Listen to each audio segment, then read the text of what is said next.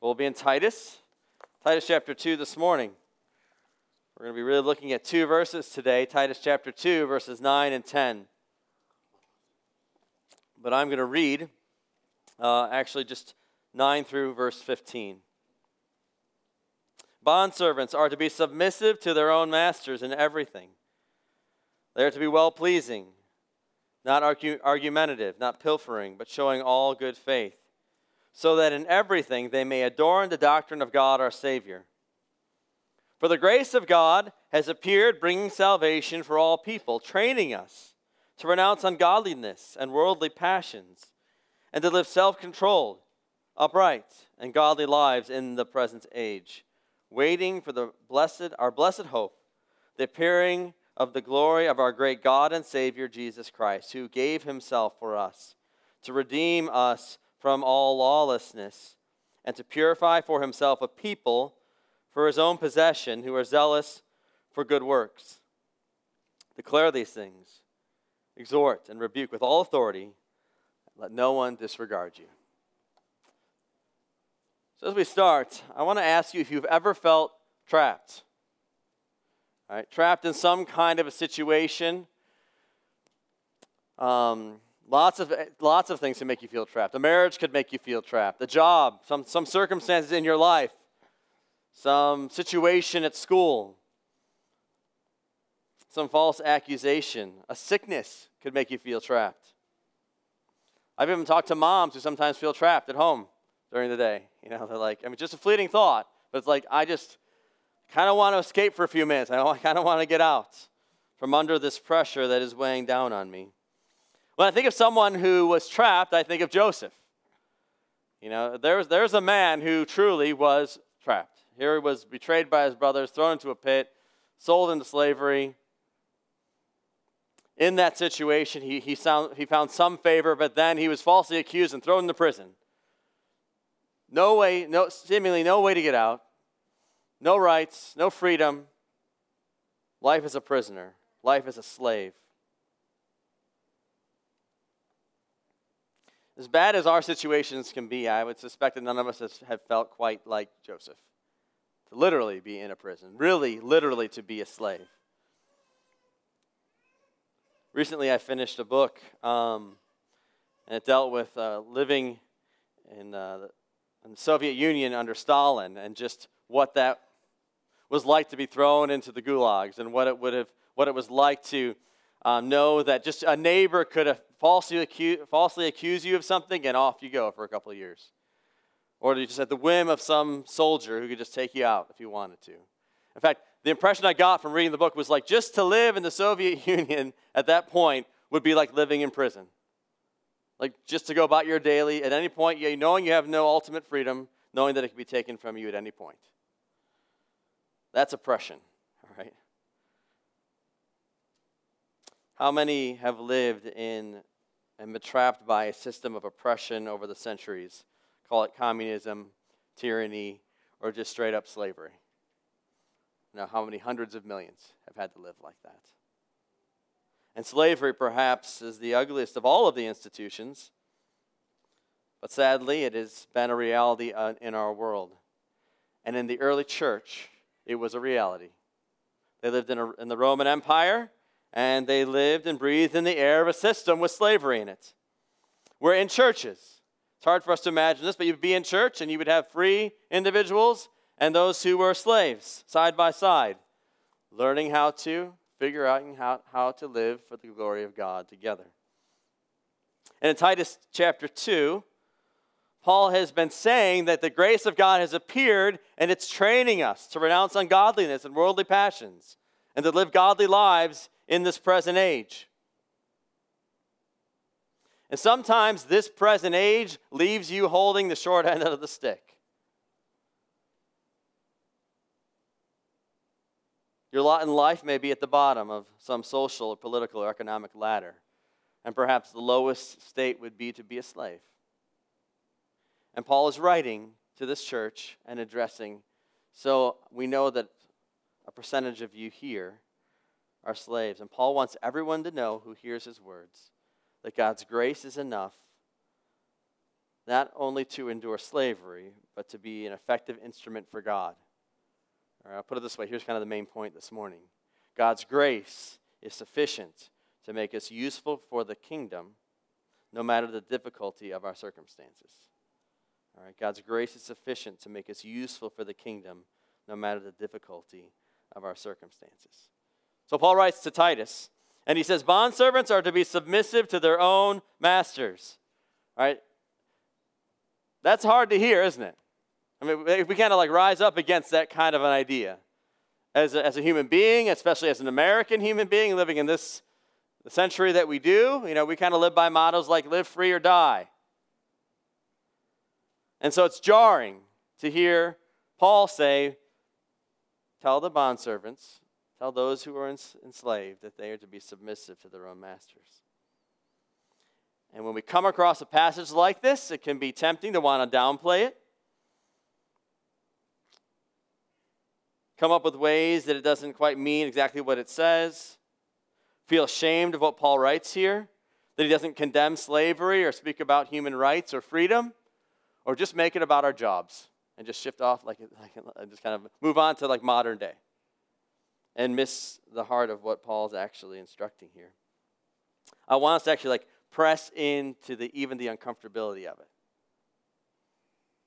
That Paul's instructing, uh, giving instructions for the slaves on Crete who were in, the early church. Now, in the context of the Roman world, you would, there were up to a third, maybe up to 50% of the population would have been slaves. And um, that slavery looked different. All right, you could, you might become a slave by war. You might be a slave by birth. You might be a slave because you had a debt. You could have been kidnapped. Um, you could have been born into slavery. Those who were bond servants were there, sometimes were you know, working as laborers. Sometimes they would have been teachers. Sometimes they would have been doctors. So I mean, they would have been. Some of them were, would be very well educated and served in important roles, but nevertheless, they were still owned by another. And so when Paul writes this, we're, the, the people reading it are not thinking about it like we think about it on this side of history. We have been experienced the blessing of centuries of biblical worldview being implemented and applied to a culture.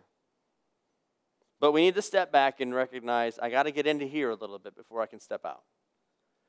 Remember, I've said before, the Bible is written to them, but for us. So I have to understand what he's saying to them first, even as foreign as it may sound to us to speak this way. We can admit some certain realities, all right? No one wants to be a slave. I don't care when you lived or what circumstances you were living, that was not the desired outcome for someone's life. It goes against human nature. In fact, Paul's going to say in a few minutes, we'll see that he goes, if you have the opportunity to be free, take it. But in Paul's day, everyone understood that that's the way the world was. You know, you go to battle with another nation, and if you win, you get the people. If you lose, you go. That was the system of economics and politics, and the legal system was oriented that way. In some ways, you look at it and say, well, that wasn't very fair. And here comes the old saying life isn't fair. All right? And sometimes it doesn't go the way we desire or the day we want. But Paul, in his letters, and Peter in his, does not ignore this reality that existed in the church. We find it in Colossians and Ephesians and, and 1 Peter and uh, Corinthians and other places. So, like it or not, the church had slaves in it, and, it needed, and they needed to be instructed. And as much as we'd want it to make Paul's cause to free them, the message of the gospel is not an economic or legal or political message of social change. It is first and foremost a message that sets captives free from sin by the power of the cross and the resurrection. God, in His gracious providence, would someday end legal slavery in the wake of gospel preaching. So, where the gospel goes, freedom does follow. Sometimes we wish it followed faster, but we've seen that over time. And that day had not come in those early days of the church. And so when Paul was going around preaching, going to these new areas and to pagan societies, he was making sure that when he preached, he was putting the first things first. The familiar verses from 1 Corinthians 15 For I delivered to you as of first importance what I also received that Christ died for our sins in accordance with the Scriptures, that he was buried, and that he was raised on the third day in accordance with the Scriptures. Right, the apostles kept the main thing the main thing. They preached Christ and salvation and the work that would restore all things ultimately and fulfill all the, the prophets, what the prophets had spoken.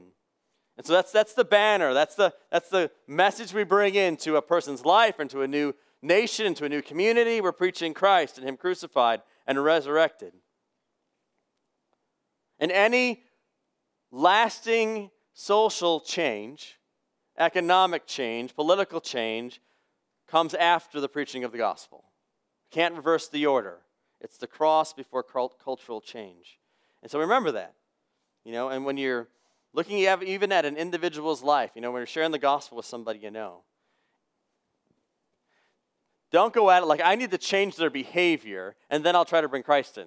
You've like totally missed the point. You preach Christ. Don't preach about changing the what you're doing. I'm not saying you can't give good advice. I'm just saying the goal is not to just change their behavior. The goal is to bring them Christ and then let Him do the work of changing them. That's an, an individual level. It's also true on a cultural level.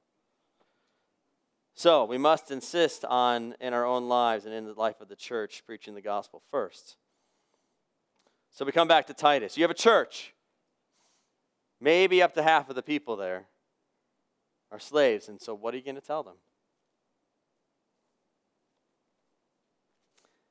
Paul says they're to submit or to be submissive to their own masters in everything. That's got to be one of the most difficult commands in the whole book. Obey and follow the direction of your owner or your earthly master. We can think of this in kind of in terms of a like the chain of command you might find. The idea is like a chain of command you might find in the military, where you have those, you know, maybe officers who are over in authority, those soldiers who are under them. And those soldiers under them are to receive the commands, follow the direction, follow the order of those who have been given authority. And Paul is saying, follow this chain of command of authority. Paul even says in 1 Corinthians 7 each one should remain in the condition in which he was called. If you are a bondservant when called, do not be concerned about it. And here's where he says, But if you can gain your freedom, avail yourself of the opportunity. And he goes on to say, you know, we all belong to Christ ultimately, whether you're, whether you're slave or free. We belong to Christ. It's not your social standing that defines you it is your standing in Christ. In Christ, all believers are free men, and in Christ, all believers are bondservants of Jesus. So, spiritually speaking, they're all on the same level. And Paul is saying, I want you to learn to think about that, or to learn to think that way. And it's hard. It's difficult. This is a difficult topic for or instruction to give.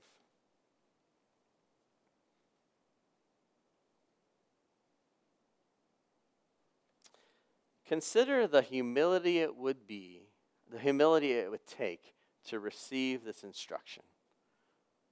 I know it's hard, but like put yourself in the shoes of somebody in that church who's hearing this, and you know that like he's talking to me, and I'm supposed to obey this the humility that it, that would take, the difficulty that Titus would have in delivering that message. Like I imagine delivering that message, and then there's somebody up in the church, some you know 22 year old guy who comes forward after the service, and he's like, "I want to talk to you," and he's like, "I'm a slave. What am I supposed to do?" Like we've been in counseling situations before, but that's a tough one. And it would be worthy for you on your own time to consider what would you say? How would you instruct someone who says, I'm a slave? How am I supposed to do this? These are my circumstances. It's going to take a kind of surrender to God's sovereignty that most of us have never had to take that leap before. And, and, and on top of it, he's got all these questions about, well, what do you mean I'm supposed to submit in, in everything?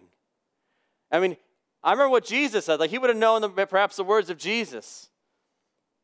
And, and, and, remember the, the story about Jesus reading from the prophet Isaiah, where Jesus read, The Spirit of the Lord is, is upon me, because I, he has anointed me to proclaim good news to the poor. He has sent me to proclaim liberty to the captives, and recovering sight to the blind, and to set at liberty those who are oppressed, to proclaim the year of the Lord's favor. Jesus read that and said, This is fulfilled in me. And then this, this, this servant of another comes along and says, Well, Jesus said that. Well, how does that apply to me? How does that apply to me as a slave of another man? Can you feel the weight of that conversation? And that what they would pray about after that conversation? Titus would have to go again and explain the power of the gospel to free everybody from sin and death and that in this life he is he is born again, blessed by God, and free from the penalty of his sin, but he may never be free in this life. May never be free from the conditions in which he lived. But he is forever delivered from the dungeon of death and is made a kingdom of God's, a member of God's kingdom. And he'd say, But you know what? I want you to know this, young man, that Jesus is soon coming back. And that there, there will be no more slavery, there will be no more chains. In other words, the circumstances under which you live are not the end of your life, it's not the end of your story. There's going to be a new heavens and there's going to be a new earth. Where there'll be no more tears? And then have to instruct them say this is the hope that every christian has. And this is your hope whether you are in chains or whether you are suffering or if you feel trapped in something and you can't get out some circumstances he says this is your hope. But the reality is it's the hope of, of you if you have everything going for you it's still true that your life is short and this is not the end of your life that you need to be looking or trusting in and hoping in the end of the story of what is to come of what is promised keep putting the hope your hope in the King who has accomplished all of his purposes in the world and one day will return to right all the wrongs. That is how Christians are called to endure hardship, to look to the hope that is to come.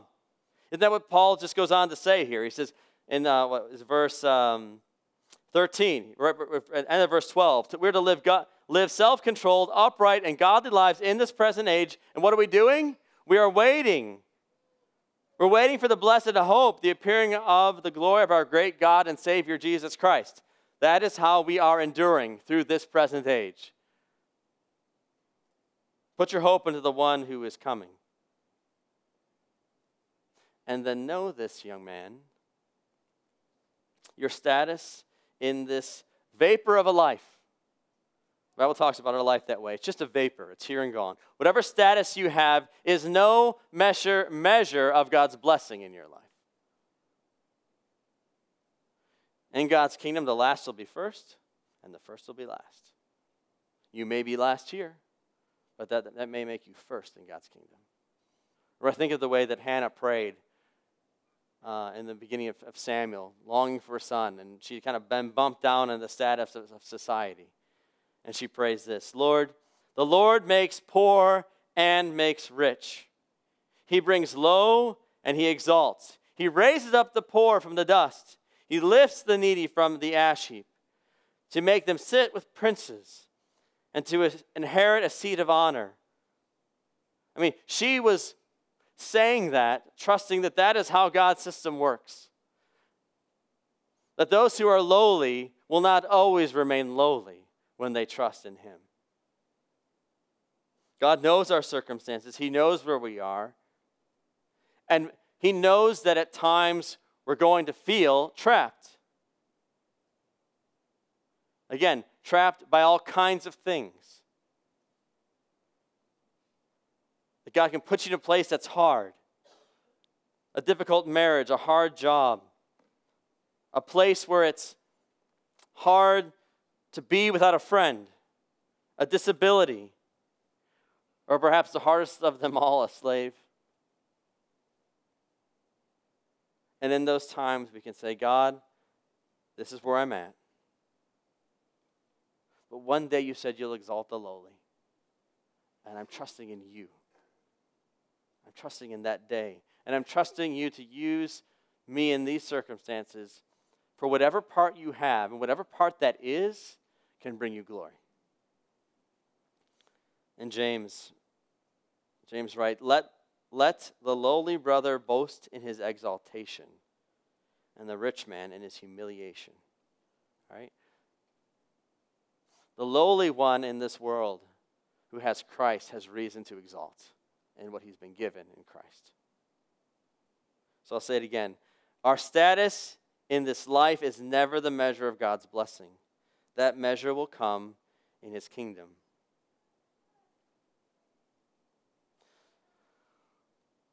So that's got to be pretty that's got to be rooted pretty deep in somebody's life. All right, that needs that needs to be deep down for the most difficult of circumstances.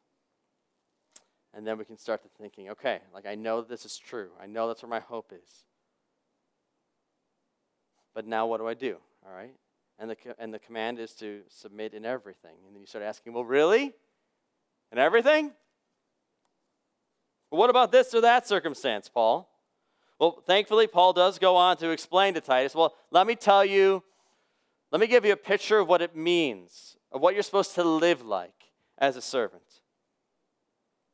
He lists four things there, all right? To be well pleasing, do what is acceptable to your master work in such a way they say, You do a good job. They're not to be argumentative, not to talk back. If you're a parent, you know what it, what it is, all right? Don't be that servant. Do not pilfer, don't steal off the top. Like I said, some of these, those who were enslaved were, had high levels of responsibility in the home. Um, high, uh, uh, they were entrusted with important matters of the house. And so they had opportunity, oftentimes, to be able to skim a little bit off the top. He says, Don't do that. You can't steal. If you think, you think you have a right to it, don't steal. And show all good faith, he says. Be trustworthy. Be fully faithful. Be one who can be trusted. If this applies for someone who's enslaved, let me tell you, it applies to you when you're not. All right, if you've got, wherever you, God has you in terms of the work world, the workforce, you should be the most trusted one at, at work. You should be the most faithful one, the one who shows up on time, maybe even shows up a couple minutes early, all right, gets the job done. The one who says, if I, the boss says, if I want to entrust somebody with an important task, you should be the one that comes to mind. And if that's not you, know that, what we're going to get to in a second, you're not adorning the, God, the doctrine of God very well in your workplace. That should, that should be the kind of workers that we are. And it should be obvious to those around us that we serve a master greater than our boss. Because we don't really just work for whoever you work for. You work for Jesus. That's he's your boss at work. As you as we begin to think that way, our behavior will change. But again, that question doesn't mean everything. Is there a limitation? And this, this is gonna be a principle I'm going to apply to this circumstance, and I'm going to apply it actually next week when we look at governments also. And the answer is yes, there is a limit, and one of the limits, I think, is in verse 10. He says they are to act in such a way, and he, gives, he lists a couple ways be submissive in everything. And then he says, so that in everything they may adorn the doctrine of God our Savior.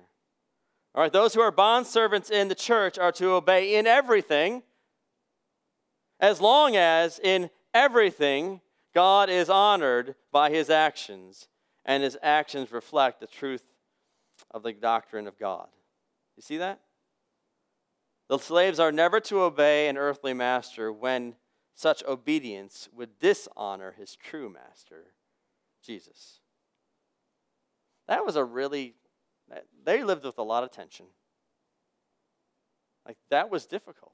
That would be difficult. serving and submitting as you're told to do, your earthly master, while never doing what dishonors your king, Jesus. That's difficult. That's a tight spot. Be submissive to this sinner, which every act of submission taught in the Bible is telling you to be submissive to another sinner in terms of these earthly relationships. Yet, and adorn the doctrine of God at the same time. So that's the first principle in, in trying to understand does everything, what's the limits to everything in a sense? What is the framework in which I understand when I'm called to do something by a man, but I'm sure that that wouldn't honor Christ? What do I do? The first principle is this submit as a means of adorning the doctrine of God, but never submit in a way that causes you to, to stop adorning the doctrine of God or the gospel of God. And similarly, I'll, I'll give you this it's a second principle here. We're to be submissive in everything, but Paul uses this phrase uh, when he's in Ephesians when he's talking about wives that they're to submit uh, uh, to their husbands as unto the Lord. But in all submissive, submissive relationships, we submit as unto the Lord. We don't submit to that authority as our Lord. And there's an important distinction. Earthly authorities may be over us, um, may be put over us by the Lord, but they are never set there to be Lord over us. So I may have someone that I'm called to submit to, but I'm never called to submit them as my Lord. Like they're not the ultimate authority in my life. If one of those authorities asks us to submit to them as Lord, then we are to, then we are not to obey. For the early Christians, for the first few centuries, all they had to say was, Caesar is Lord, and they'd be okay. Now, they were to honor Caesar, like they, they were to do that. They were to be good citizens of the Roman Empire, but they can't say he's Lord. Like, there's a limit to what I will do before you or how I will submit to you. I will not submit to you in that way, as giving you that ultimate authority over me. And it applies to wives, it applies to slaves and their masters, it applies to subjects and their kings, and to elders and churches, all right? You know, we are all called to submissive roles, every one of us. But no other human being is Lord over any of us.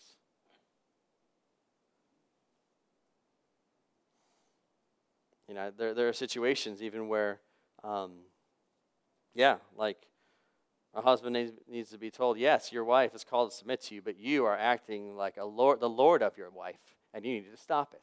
You know, like there's that understanding of what is the proper role of submission and what is the proper role of an authority. For every Christian, he only has one Lord, and his name is Jesus. But sometimes Jesus assigns us to difficult places. And we are to accept those with joy and faith as part of God's grand design. No matter where He puts us, He is the one who's sovereign. So I want to end by bringing us back to that, that young guy, that 22 year old, who's a, um, a bond servant of some man on the island of Crete in some church where Titus arrives. He reads this letter and he's thinking, What am I to do? But I want you to just imagine that guy. I want you to think of that young man as a man who loves the Lord. Like he's one of those guys who's on fire for the Lord. He is so excited about the gospel. He wants people to be saved. He hears about the, the stories of Paul and what Paul is doing and spreading the gospel around the world. And he's like, I want to join Paul. I want to be a missionary. I want to serve the Lord. I want to be used by God. I want to go back and I want to tell the people from where I was taken, I want to tell them about Jesus. And there's only one thing holding him back. And what is it? He's a slave. I, can you imagine like how overwhelmingly sad that would make him feel? Like the despair of that. Like the fact that I think he would he'd be like, but I want to be used by God. I want my life to matter for the glory of God. And he feels useless and trapped and powerless to advance the gospel. And then the Apostle Paul himself says that he is to remain and serve his unsaved master in some remote Cretan town. And he thinks, what kind of kingdom building life is this? This is sad. I'm depressed. Like my heart aches. This is what I'm being asked to do? And you know, I've been applying this verse, I think rightly so, at the end of the at the end of verse 10. In everything, they, they may adorn the doctrine of God our Savior. I've mentioned that several times in the last couple of weeks. That wherever God places you, your life should be adorning the gospel, the doctrine of God. It should be a frame, like a beautiful frame that depicts the glory of God. But it's interesting, he specifically says this to the one who's the slave. He's saying this to the ones who see no earthly reward in life, who have no titles, who have no freedom, who are trapped, almost in a literal sense. he says, if you serve the Lord faithfully where you are, if you if you are not argumentative, if you don't steal, if you are faithful to the one that you are in God's providence called to right there, if you serve faithfully, you are a beautiful frame to the good news of God. You are like a spotlight on the gospel. Your life adorns the message that we preach. In your faithful and simple service to Christ, in your role, no matter how small or seemingly insignificant, you are adorning the glory of Jesus. Know that people can see the beauty of Christ by watching you in a difficult place. No matter how stuck you feel. No matter how trapped you feel in the moment.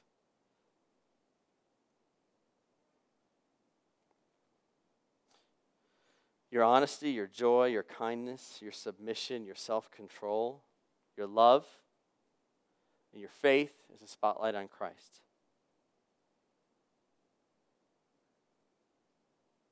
So the question is can those around you see it in those moments? Can they see, wow, you know what? Life life didn't go so well for that person. Or they're in a really hard place.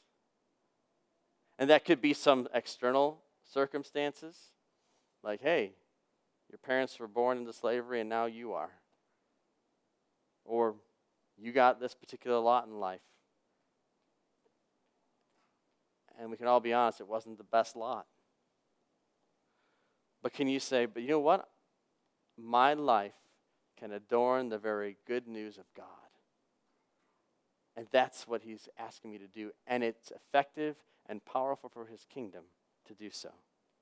Can people around you see that? Can your parents see it? Can your kids see it? Can the people you work with see it?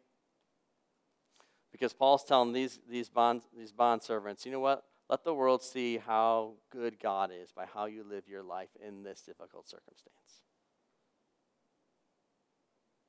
This is the glory of our calling in Christ. That no matter what part you are given in God's plan, no matter where you live or when you live or what you're doing, you're an instrument in God's hand to adorn his beauty. Jesus lived this way. Not my will, but yours be done. He could have said, you know what, I, I, want, I kind of want to take the kingdom. I want to like take what's mine now. But instead, it was like, I will live the life of a servant.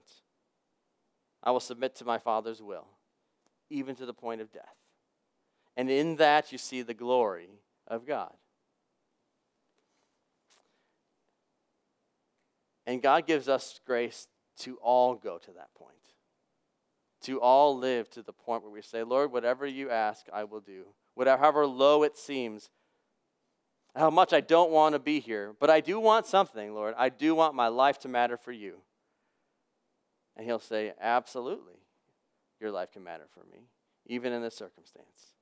So remember that God's grace is sufficient to make us all useful, no, how, no matter how difficult our circumstances are. Let's pray.